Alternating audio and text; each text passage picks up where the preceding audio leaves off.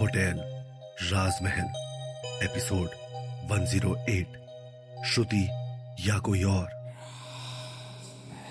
दिव्या को उस बच्ची की आत्मा ने हवा में लटकाया हुआ है और धीरे धीरे दिव्या की साँसें उखड़ती जा रही हैं। विशाल के लाख कोशिश करने के बावजूद भी वो आत्मा दिव्या को छोड़ नहीं रही है। विशाल की आँखों से आँसू बहने लगते हैं। उसे लगने लगा है कि आज उसका प्यार, उसकी दिव्या उसे हमेशा हमेशा के लिए छोड़कर चली जाएगी। उसी वक्त जब विशाल और दिव्या दोनों को यह लगने लगता है कि आज श्रुति दिव्या की जान ले लेगी, तभी अचानक से घड़ी साढ़े तीन बजने का इशारा करती है। उस टन की आवाज़ से सारा होटल गूंजने लगता है और ये देखकर श्रुति की आत्मा बहुत ज़ोर से चिल्लाती है, जिसे देखकर एक पल के लिए विशाल और दिव्या भी हैरान रह जाते हैं। देखते ही देखते पूरा होटल राजमहल आग की लपटों में घिर जाता है। इसके साथ ही श्रुति के चेहरे के हाव भाव बदलने लगते हैं और उसकी पकड़ दिव्या की गर्दन पर ढीली पड़ने लगती है। देखते ही देखते वो एक झटके से दिव्या से अलग हो जाती है और चीखते चिल्लाते हुए आग में झुलसने लगती है। विशाल तुरंत आगे बढ़कर दिव्या को संभाल लेता है। और उसे अपनी गोद में उठाकर भागते हुए होटल राजमहल के दरवाजे से बाहर निकल आता है। दिव्या की हालत इस वक्त बेहद नाजुक है और वो काफ़ी मुश्किल से सांस ले पा रही है। बाहर आते ही विशाल उसकी पीठ को सहलाने लगता है और कुछ देर बाद दिव्या की साँसें पहले की तरह नॉर्मल हो जाती हैं।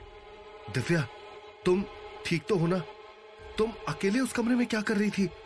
अगर तुम्हें कुछ हो जाता तो मेरा क्या होता? विशाल ने दिव्या को गले लगाकर पूछा, इस वक्त विशाल बेहद परेशान है और काफ़ी डरा हुआ है। वो किसी भी कीमत पर दिव्या को खोना नहीं चाहता। मैं अब बिल्कुल ठीक हूँ विशाल। मुझे भी नहीं पता कि मैं उस कमरे में कैसे पहुँची। मेरा खुद पर कोई वश नहीं था, लेकिन इस पूरे मामले में ज़रूर कुछ ना कुछ गड़बड़ है। श्रुति कभी एक छोटी और मासूम बच्ची बन जाती है। तो कभी ऐसा लगता है जैसे उसके अंदर एक बहुत बड़ा शैतान छुपा हुआ हो। मुझे कुछ भी समझ में नहीं आ रहा। यही पता लगाने के लिए तो हमें उसके घर जाना होगा। ये कहते हुए विशाल ने अपनी मुट्ठी खोली, जिसके अंदर एक कागज़ का टुकड़ा है, और उस पर दिल्ली का एक एड्रेस लिखा हुआ है। दिव्या और विशाल को श्रुति के घर का एड्रेस तो मिल गया, मगर वो दोनों ये नहीं जानते कि वहाँ पर कौन सी मुसीबत उनका इंतज़ार कर रही है। दिव्या और विशाल के सामने एक एक करके कुछ ऐसी अजीबो गरीब घटनाएँ हो रही हैं कि उन्हें समझ में नहीं आ रहा कि वो करे तो क्या करे।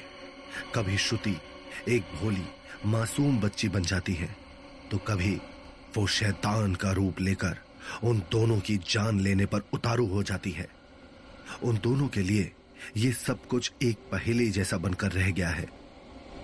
हमारे पास बिल्कुल भी वक्त नहीं है, दिव्या। हमें आज के आज दिल्ली निकलना होगा। विशाल ने दिव्या से कहा, दिव्या और विशाल, तुरंत सुबह पाँच बजे की बस से दिल्ली के लिए रवाना हो गए। वो लोग दिल्ली तो निकल गए, लेकिन इसके साथ साथ उनके दिमाग में कई सारे सवाल चल रहे हैं। क्या श्रुति के माँ बाप उन लोगों से मिलने के लिए तैयार होंगे, या फिर उन दोनों के किसी भी सवाल का जवाब देने से इनकार कर देंगे। बात चाहे जो भी हो, लेकिन उन्हें हर हालत में सच्चाई की तह तक पहुँचना ही होगा। दिल्ली पहुँचते ही वो दोनों श्रुति के घर पहुँच गए। वो घर देखने में बिल्कुल सीधा साधा है और उस घर के बाहर एक कार है, जो दिखने में काफ़ी पुरानी लग रही है। दिव्या और विशाल घर की डोरबेल बजाकर एक कोने में खड़े हो गए। विशाल तुमने देखा था ना कि श्रुति को आग में झुलसता देख उसके माँ बाप की हालत क्या हुई थी? क्या हमें उनसे इस तरह की कोई बात करनी चाहिए? दिव्या ने परेशान होते हुए पूछा। उन दोनों ने देखा था कि कैसे रो रो कर श्रुति की माँ बेहोश हो गई थी और उसके पापा अपने आप को कितना बेबस और लाचार महसूस कर रहे थे।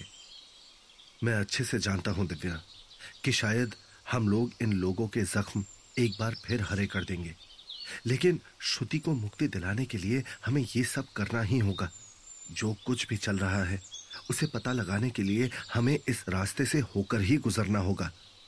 तभी एक 40-45 साल की उम्र के आदमी ने दरवाज़ा खोला। वो अपनी उम्र के हिसाब से कहीं ज़्यादा बूढ़ा लग रहा है और उसके चेहरे पर झुर्रियाँ साफ़ दिख रही हैं। दिव्या और विशाल को यकीन नहीं हो रहा कि ये वही इंसान है जिसे उन्होंने सात साल पहले अपनी छोटी सी बच्ची को बचाते हुए देखा था। हाँ जी, कौन? उस आदमी ने दिव्या और विशाल से पूछा, नमस्ते, मेरा नाम विशाल है और ये दिव्या है। हम दोनों जयपुर से आए हैं। जी, बोलिए, आपको क्या काम है? हम दोनों होटल राजमहल से आए हैं। जैसा कि आपको पता ही होगा कि होटल राजमहल सात साल पहले आग में जल चुका है, लेकिन अब उसे दोबारा बनाया जा रहा है और हमने इसके लिए एक गेस्ट लिस्ट तैयार की है। क्या आपका नाम सचिन कुमार है? विशाल ने उनसे पूछा। होटल राजमहल का नाम सुनकर सचिन के चेहरे का रंग उड़ गया। उनका चेहरा पूरी तरह से सफ़ेद पड़ गया है, जैसे उन्होंने कोई भूत देख लिया हो। एक्सक्यूज मी आपका नाम सचिन कुमार है? जब विशाल ने देखा कि वो कोई जवाब नहीं दे रहे तो उसने एक बार फिर पूछा, सचिन इस वक्त बोलने की हालत में नहीं है, लेकिन उन्होंने धीरे से अपना सर हिलाकर विशाल का जवाब दिया। हमने ऐसे लोगों की एक लिस्ट तैयार की है, जिन्हें हम होटल बनने के बाद इनॉग्रेशन पार्टी में इनवाइट करना चाहते हैं, और उन गेस्ट में एक आप भी हैं। हम आपको इनवाइट करने आए हैं। विशाल ने तो ये बात बेहद आसानी से कह दी। लेकिन उस बात को सुनकर उस आदमी के होश उड़ गए। देखते ही देखते उनकी आँखों में आँसू आ गए और उन्होंने अपना सर झुका लिया। विशाल और दिव्या ने दुखी होकर एक दूसरे की तरफ़ देखा। उन्होंने यहाँ आने से पहले ही इस तरह के रिएक्शन की उम्मीद कर ली थी। क्या आप ठीक है? दिव्या ने आराम से उनसे पूछा। वो दोनों यहाँ पर आकर उन्हें दुख नहीं देना चाहते थे, लेकिन उनके पास और कोई दूसरा रास्ता भी नहीं बचा था। उस मनहूस होटल का नाम भी मत लेना। उस होटल ने मुझसे मेरा सब कुछ छीन लिया। सब कुछ। ये कहते कहते वो वहीं फूट फूट कर रोने लगे। विशाल ने तुरंत आगे बढ़कर उन्हें संभाला। और उनसे पूछा, अब ऐसा क्या हुआ है जो आप इस तरह की बातें कर रहे हैं? ऐसा क्या हुआ है उस होटल में? सचिन ने रोते रोते कहा, क्या हुआ है उस होटल में? उस होटल ने मुझसे मेरी बेटी, मेरी बीवी, मेरी दुनिया, सब कुछ छीन लिया। बीवी? दिव्या और विशाल दोनों काफ़ी ज़्यादा हैरान हो गए।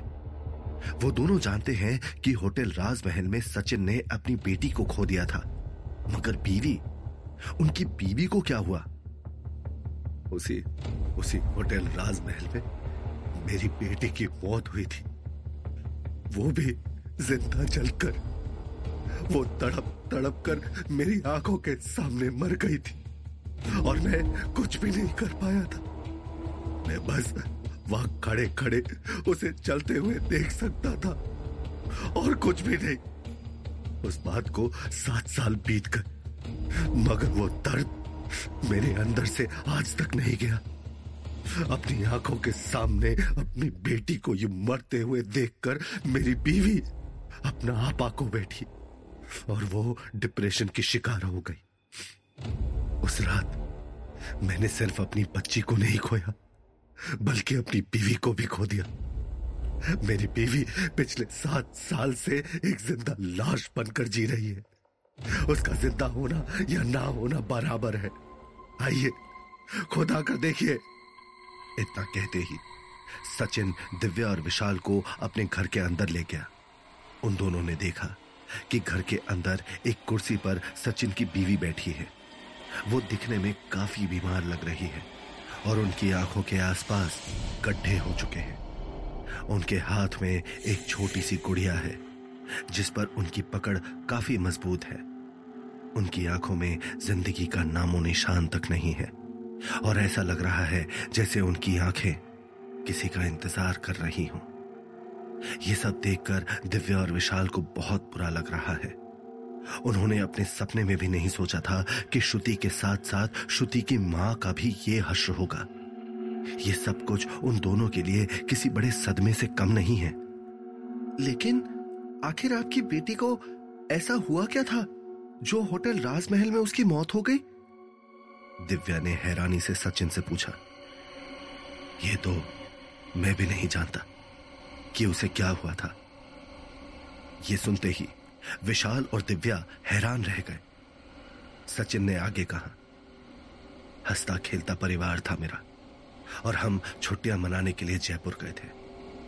मगर मुझे क्या पता था कि उन छुट्टियों में मैं अपना सब कुछ खो दूँगा। एक दिन हम लोग बाहर से घूमकर होटल आए, और श्रुति हमारे कमरे में जाकर खेलने लगी। मैं और उसकी माँ छवि बाहर बैठे थे।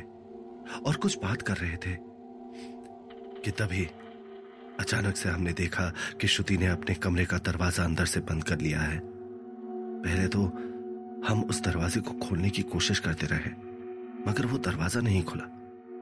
देखते ही देखते अचानक से श्रुति के अंदर अजीबोगरीब बदलाव होते चले गए।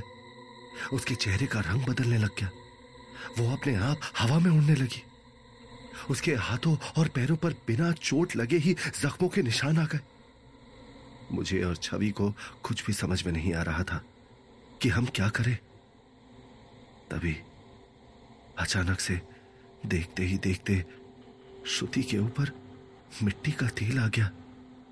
ऐसा लग रहा था जैसे कोई है जो उस पर तेल डाल रहा है, मगर हमें वो नज़र नहीं आ रहा था। छह साल की बच्ची जिसने ठीक से अभी तक अपनी ज़िंदगी जीनी शुरू भी नहीं की थी, वो उस कच्ची उम्र में अपनी जान देने की कोशिश करने लगी। देखते ही देखते न जाने कहाँ से उसके पास माचिस आ गई और उसने उसने अपने आप को आग लगा ली। हमने उस दरवाजे को खोलने की पूरी कोशिश की, लेकिन हम अपनी बच्ची को नहीं बचा पाए। मैं शायद इस दुनिया में सबसे बदनसीब इंसान हूँ, जिसने कि एक ही दिन में अपनी बच्ची के साथ साथ अपनी बीवी को भी खो दिया। ये कहते ही सचिन वही ज़मीन पर बैठकर फूट फूट कर रोने लगे। उनकी कहानी सुनकर दिव्या और विशाल के रोंगटे खड़े हो गए। वो दोनों एक दूसरे का चेहरा देखने लगे। वो समझ चुके थे कि श्रुति की मौत कोई मामूली मौत नहीं थी। बल्कि उसके पीछे ज़रूर किसी आत्मा का हाथ था। ज़रूर कोई ऐसी आत्मा जिसने एक छोटी, मासूम बच्ची को भी नहीं बख्शा।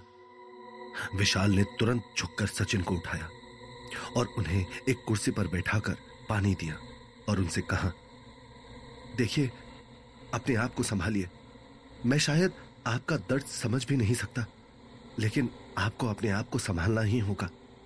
अपने लिए नहीं तो कम से कम अपनी बीवी के लिए। उनके पास आपके अलावा और कोई भी नहीं है। अगर आप ही इस तरह से टूट जाएँगे तो उनका ख्याल कौन रखेगा? उसी के लिए तो मैं ये साँसें ले रहा हूँ। अगर वो नहीं होती तो मैं भी अपने आप को फांसी पर लटकाकर अपनी जान दे देता। तो बताइए, क्या हमें दोबारा से उस मनहूस होटल राजमहल में आना चाहिए? सचिन का तीखा सवाल सुनकर दिव्या और विशाल बिल्कुल चुप हो गए। वो अब इन पति पत्नी को और तकलीफ़ नहीं देना चाहते। इसीलिए उन्होंने वहाँ से जाने का फैसला किया। जी नहीं। हमारे साथ अपना दुख बांटने के लिए आपका बेहद शुक्रिया। हम उम्मीद करते हैं कि आपकी बीवी जल्द से जल्द ठीक हो जाए। दिव्या और विशाल चाहकर भी सचिन को यह नहीं बता पाए कि उनकी छह साल की फूल सी बच्ची की आत्मा होटल राजमहल के अंदर कैद है और इस वक्त बुरी तरह से तड़प रही है। सचिन से मिलने के बाद वो दोनों वापस जयपुर के लिए रवाना हो गए। मगर वापस आते हुए बस में उनके मन में अजीब तरह की कश्मकश चल रही है। उनके जहन में अलग अलग तरह के सवाल उठ रहे हैं।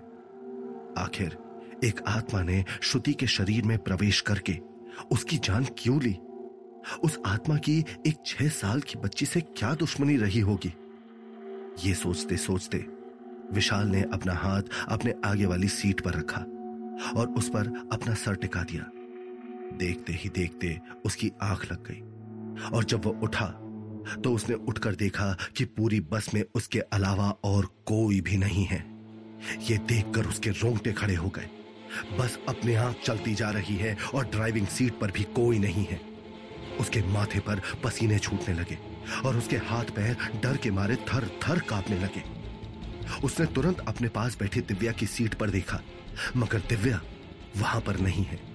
और उसके सामने जो है, उसे देखकर उसके पैरों तले ज़मीन खिसक गई। वहाँ पर एक छोटी गुड़िया रखी है। वही गुड़िया जो दिव्या और विशाल ने कुछ देर पहले उसके घर पर देखी थी। उस गुड़िया को देखकर विशाल काफ़ी ज़्यादा घबरा जाता है।